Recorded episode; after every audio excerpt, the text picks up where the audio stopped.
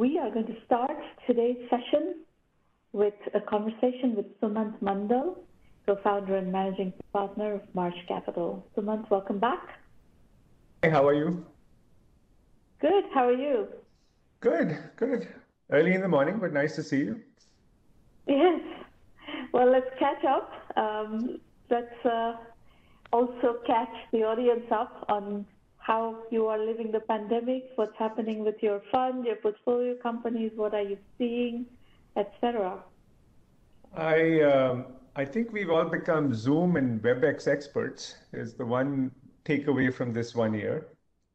And we have more meetings every day than we ever had before because everyone's everyone's available when you need them and want them. Yeah. Which is the good thing. The bad thing is that every day looks like the last day or the next day. There's not much change going on. So hopefully with the vaccine, now that we've all started to get it, we will uh, start to see coming back to something like the world we were used to a few a year or so ago. But otherwise, things are good, and the world of technology is really booming. Yes, indeed. What uh, what has been your portfolio's experience with the pandemic? So, um, Rana, it's a, it's it's um, it's been interesting. I think the first two or three months, you know, March, then April, May, people were a little confused and were worried about what's going to happen. So there was a pullback from spending, and people were just trying to figure out how do we keep our lights on, you know? And and I think about people, when I say that, this is about large enterprises and customers for our companies, which sell into these enterprises. But about three months, six months in, into this new world of sort of living from home, working from home, people realize that their needs for what we do, which is cloud-based technologies or SaaS, SaaS-based technologies, actually is now a must-have. It's not a nice-to-have. So uh, quite a few of our companies, not all, but quite a few of our companies saw their business pick up really well. And so yeah. I'd say Q four was exceptional last year, and Q one continues to show that people really need these new types of cloud-based values to keep their businesses going. So not every business, I would say, um, you know, obviously work from home technologies, collaboration technologies, uh, video conferencing or whatever you want to call it, um, cybersecurity, especially cybersecurity, which is cloud cloud-based and the next generation of cybersecurity. Those kind of companies did really well. Companies that were mm-hmm. doing transformation projects, automation, you know, taking old workflows and trying to make them more intelligent, those had some challenges. I think people were focused on making sure that their lights are on and they can continue to serve their customers, not yeah. necessarily trying to save five percent of their operating cost in the C F O suite or stuff like that. Front office, which is sales and marketing and customer support, became more important than back office. That's the way I think about what has been my, I would say, understanding of how people have spent money or adopted new technologies over the last yeah. years. Yeah. Yeah, I can imagine transformation. There's enough for transformation happening, so people are not looking to transform more. yeah. Now, and, I think that uh, will normalize. I think over the next twelve months, we'll see. One thing is not going to change. I don't think that this idea of being in the office, which was so important to everyone, which is, you know, even in our office, which is not a very large office, we would say, no, no, no, you have to be in the office to, to provide work. I think that concept has been challenged. Yes. If people go back to office, will people be back in, in work with each other? Yes, I mean, human beings are social and they need to be with each other, especially for something where you're trying to create something new, you want to be with other people and brainstorm. But it's okay to work from home as well. So I think that concept is definitely here to stay. Well, you know, we have run one million by one million as a virtual company, as a global virtual company. We are all spread out around the world right from the beginning. So nothing actually changed in our workflow. We don't do anything, you know, in person. So uh, our transition. I would say that if you have, if you have kids at home, They yeah. they are very keen for you to go back to office. yeah, no, I, Especially I think teenagers. People are very, very hard times with small children in particular. Yes, absolutely. Yeah. yeah. So you know. So for... um, let's um, catch up a little bit on um, the situation with March Capital. What size fund are you working with right now? What size checks are you writing? What is the focus uh, of your investment thesis, and so on? Just sure. to level set. Sure. So, you know, we are now investing out of our third fund. We are seven mm-hmm. years old this year, and we have a little over a billion dollars or so under management. So we managed to raise our third fund during the pandemic, which was a very interesting experience. So meeting investors from all over the world like this, from our, from your, from your home office. Um, But you know, it's been an interesting time for technology. So we've been we've been lucky enough to be in an in an area where people have more more interest than not, you know, let's say a year ago. So our new fund is four hundred fifty million dollars. We did a final close on the fund December thirty-first of last year. So with a fund that size, I think our average average investment is probably close to twenty million dollars. Mm-hmm. So it could range from anywhere in a Series A from five million to a pre-I P O round where we are putting forty, fifty million dollars into a company, but average is twenty million. Our mm-hmm. core focus areas remain the same: enterprise software, B two B, e-commerce enablement, which means fintech, payments, fraud, et cetera, um, cybersecurity, and industrial software. Industrial, which is IoT-driven. Um, yeah. Software. So nothing much has changed on our focus area. I think we have seen our average investment size go up over the years. Mm-hmm. And what um, to write a five million dollars check um, in the kinds of deals that you go into, what do you need to see as, you know, existing proof of market adoption or team or so forth? I think it's really, it, when you're writing a Series A kind of investment, there's only two things that you have to have a point of view on, which is the quality of the founders, the team. And by quality, I mean, you know, have they done this before? Do they have the potential to build something of value? Is this, are they capable of attracting talent? Because half of the battle in a startup is always people. How do you hire good people? And there's such a fight for quality of talent. It's, it's, you know, that's the biggest challenge I see in front of small companies. Yeah. And the second, and the second is, of course, size of the opportunity. It doesn't have to be an opportunity that's huge today, but what's your belief around it being large in the long term? And I think those are the two things that we focus on. And um, we don't do very many Series A anymore. We kind of look for a little more traction before we invest. But when we do, we are happy to do it just by ourselves and uh, put in ten million dollars and buy twenty-five, thirty percent of the company and help someone succeed. So that's that's what so we you're do. Saying, uh, you're saying that when you, you're willing to write a five, ten million dollars check on a concept, if you if those criteria are right. there. Yes. Interesting. That's, that's not quite... Uh, That's not very usual these days, because people are people want the pre-seed and the seed guys to finance the company to, you know, significant traction before people are willing to write five, ten million dollar checks. So that's I think that's that's also very much the norm. It's not like to, not to say that we don't do that or look for that as well. But if we know someone well, we've worked with them before, we think that they can build something worth billions of dollars. If it works, you know, I'm not saying it will, always will, then we're not we're not afraid to do it by ourselves and write something in right away. And we have done so a few. The operating word there is somebody you know and somebody who's done it Correct. Before. If it's a first-time founder, you want to see traction and, and validation before you Absolutely. Uh, write. And so, you know, for yeah. the first-time founders, and you know T M Ravi well, that's what the Hive was created for. So as you know, I'm, you know, I helped Ravi start the Hive as a co-founder ten years or so ago. And that's the kind of venture incubator slash, you know, accelerator you look for for a first time founder to get some help and get some traction before we look at it from the March side. Yeah, well, we work, you know, at scale with first-time founders, so very Great. much yeah. the way in which we operate.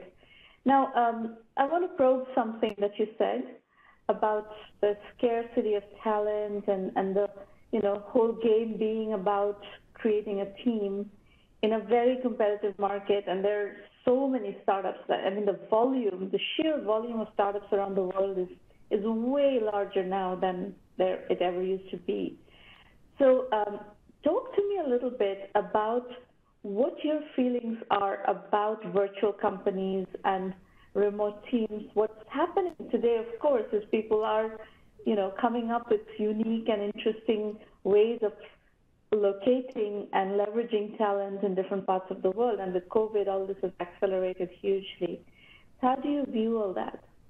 So I think that, so for, for sure, the aperture through which now you look for hiring has become much larger.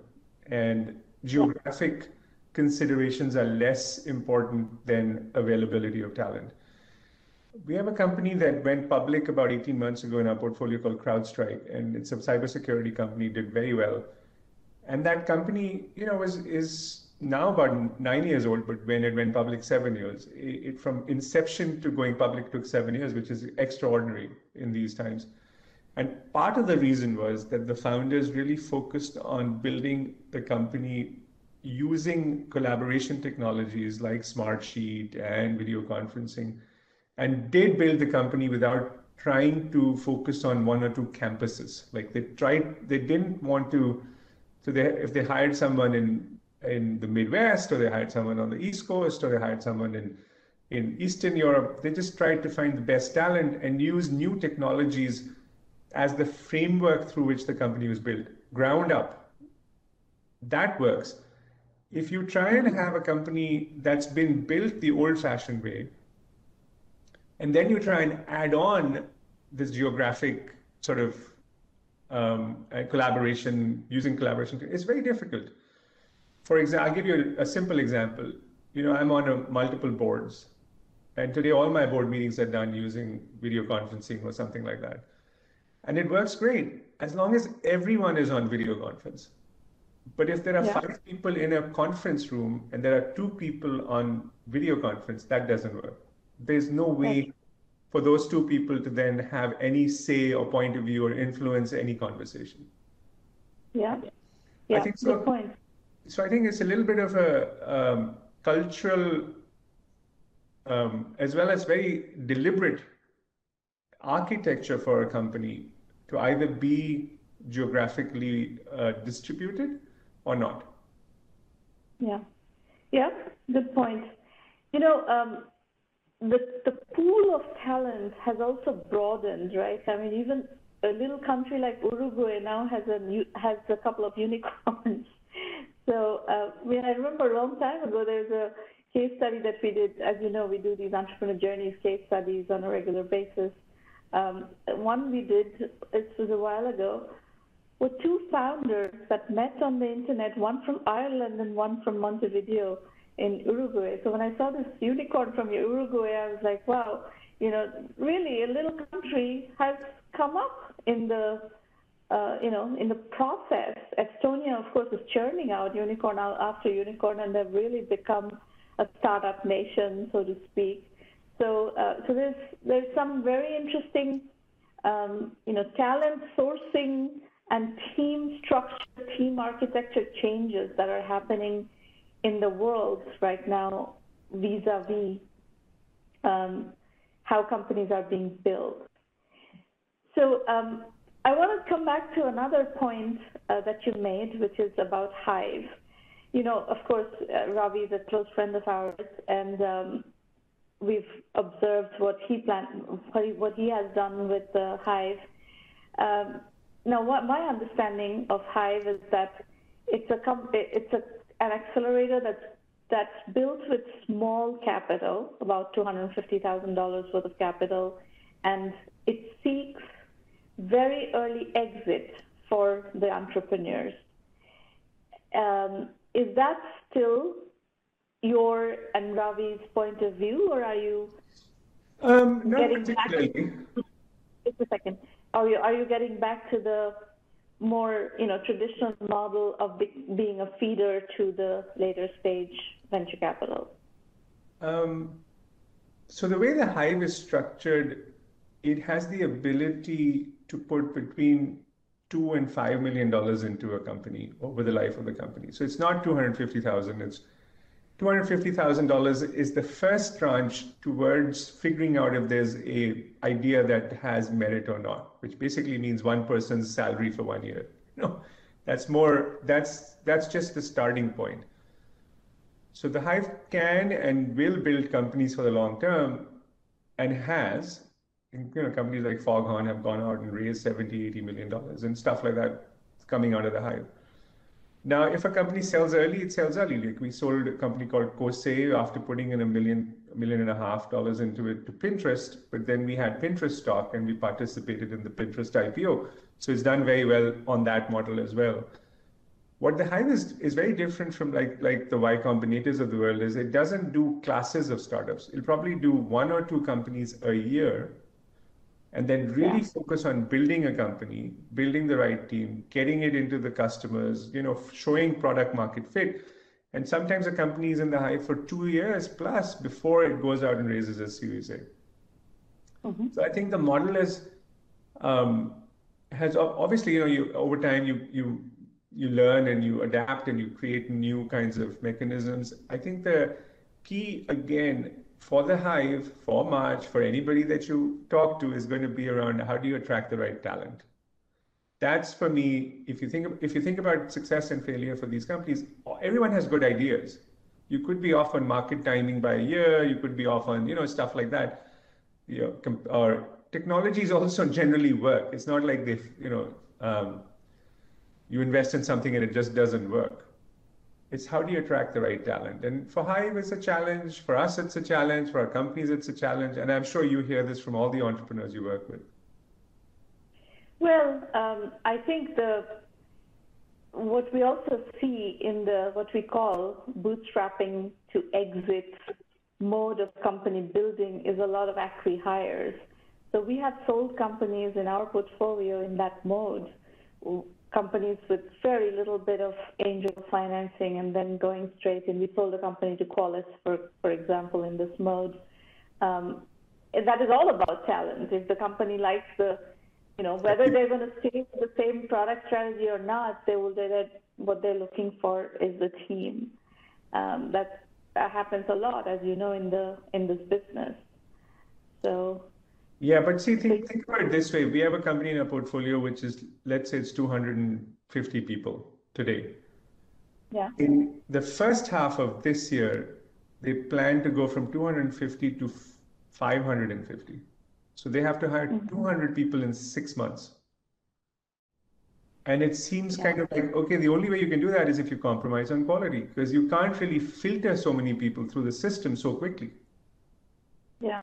So that's where yeah, an acqui-hire of say thirty, forty good engineers or twenty engineers, and they're working on a similar technology or a similar, you know, they understand the area that you're in and that can be integrated really quickly makes sense. Yeah, that's right. That's right. Okay. Um, what are you seeing in the trends? Um, you know, of course, remote work is a big trend, collaboration, et cetera. Um, anything else that's stands out in this last, you know, discontinuity? Yeah. I mean, very, I mean, I think most people will understand it. The whole idea of the supply chain in any industry has been challenged over the last eighteen, twenty-four months. It was challenged first by the whole U S China um, discord, call it whatever you want to call it. Um, but then with the pandemic, even the last mile, which is how you, you know, how a consumer products company would think about its inventory or think about keeping a, a shelf filled with its goods in a store, has changed to how do I get my product to the customer's home, right? So if you think about logistics, you think about warehousing, you think about supply chain, you think about transportation, that entire supply chain has been disrupted dramatically, all the way from manufacturing So, you know, your suppliers, suppliers, suppliers to delivery. Yeah. Completely disrupted. Big area for technical innovation and for technical, I would say, disruption. The second part of that, of course, is around, you know, uh, payments. When you are, if you think about just how people used to pay and how they're paying for things today, it's a dramatic difference. I just did a panel um, on what global, on, the, on sort of the global payments ecosystem. And I had the a close good friend, Vasant Prabhu, who's the vice chairman of Visa on it. And, you know, if you think about it, for them and their business, they've seen the debit part of their business go through the roof. Mm-hmm. Even people walking into a store would prefer to pay now with their phone than they would with something that they have to physically touch, right? Yeah. So cash payments worldwide are down by almost ten percent. And so that's been a great sort of, I would say, shift. And I think, which is the reason why all these companies are trading at such high multiples, whether it's Visa or PayPal or Adyen or take your pick.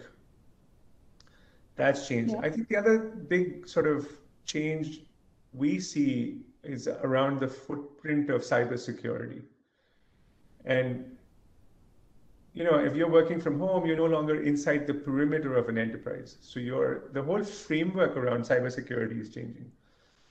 I think the, the next couple of years, the advent of five G and the availability of a low latency, zero latency, high bandwidth network allows for a lot of different devices to be connected to the internet, which is the promise of the IoT world or the O T world, but hasn't quite been fulfilled yet.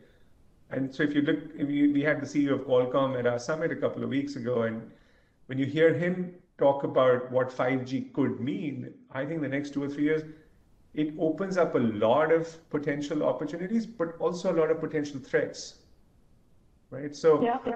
I think those kind of opportunities always exist. I've been following quantum compute for a long time. I think there's a ton of opportunity in quantum, very far from being commercialized, but as someone who's interested in science, very interesting, right? Kind of defeats yeah. the laws of physics of what we learn. Now, uh, one trend that we um, are hearing about quite a bit from investors is, you know, um, you've been around for a long time, so have I, and we've, we used, we come from this era in Silicon Valley where people would not invest in companies that are more than fifteen miles away from them. And, uh, and now people are investing without meeting people half the, half the way around the world. So uh, what, what is your uh, current thesis around what geography you're comfortable with investing in? So we have actually, as a firm, never been of the mindset that we are, if I live in Southern California, I want to be a Southern California investor. And honestly, I kind of joke with people. I was with one of my investors yesterday. I've lived in Los Angeles, Santa Monica area for twenty years. And I've been investing now for twenty years, but I've only invested in two companies in L A. And uh-huh. all of my companies have been all over the world. Mostly, I would say, you know, focused on either the Bay Area or India, because that's where I have relationships and networks. Yeah. So it's a, it's a little bit about, you know, what, who do you know and where do you know them? And that, that envelope has expanded quite dramatically. And the, I would say even the opportunity set, as you mentioned, if you're thinking about you know, Montevideo and stuff like that, has also expanded dramatically, because ten years ago, there weren't such opportunities, right? Well, we are, right now, we are very deep in diligence on a payments company in Brazil. Mm-hmm. And, you know, Don't go to years ago, five years ago, I wouldn't have thought of it, right? So are you going to invest in a company, in that company, if it passes all the other business due diligence um, yes, and, and without meeting? Well, first, um, one of the board members we know really well. So it helps okay. to have a relationship with someone who you trust. Yeah. Second, it's an area we know really well, because we've done payments for the last twenty years. We were the first investors in in my prior fund in PayPal. So we've seen that evolution of that ecosystem. Third, we have people around us who know Brazil very well and what's happening on the ground. I personally may not know it very well, but we have people around us. So that gives me comfort that at least we know what we're getting into. Yeah. Uh, yeah. So it's a random company. So, you know, we have a company that we invested in in the gaming space in Berlin. Now, mm-hmm. if it was a company building its business in Berlin, selling into Europe, where we have zero way to add value or understand what they're doing, we probably wouldn't have invested. But they were keen to open an office in L A and expand their footprint in the gaming universe in the U S. That we would yeah. help, right? Okay. So that yeah. becomes more interesting for us, because now we can help them. They know what we can do for them. They officed in our office. They opened the U S office in our office. So we had some insight into what was going on. So there's always right. there's always some angle why it's interesting, right? Yeah, yeah, absolutely. And and and how to add value, how to manage the company also. I think, uh, and you've, you've very articulately explained what you know what you're going to do with Brazil and what you cannot do with with Berlin, perhaps, if Correct. unless and it's a U S market-facing company. Yeah. So we have a list of, let's say, a hundred. It's probably more than a hundred, but let's say there's a hundred companies that are developing SaaS software in India that we have been yeah. following now for the last year or two or three, right? twenty-five of those companies we've had in already interactions with. And their interest is, how can we work with a fund that can invest in our Series B or C or D, but then help us build a organization and build a build a footprint in the United States or in North America, and then expand our business. We've maybe generated five million dollars or ten million dollars selling into India, not into Indonesia, into Vietnam, maybe even the Middle East and Europe, but we now need help to enter the U S market. That's very exciting for us. So, um, you know, before we finish, I'm going to, after we finish the session today, I will send you um, a company from our portfolio. It's a cybersecurity company based in India, has already about a million dollar A R R, but it's potentially looking for an exit. So, um, you, since you mentioned that you have a bunch of cybersecurity companies in your portfolio that are looking to build um, sure. potentially through acquisitions, that might be a good yeah, fit. Please do. So. All right. Well, very nice to see you again. And yeah, you too. Uh, keep in touch. Yes, we will. Thank, Thank you. you. Bye bye. Bye bye.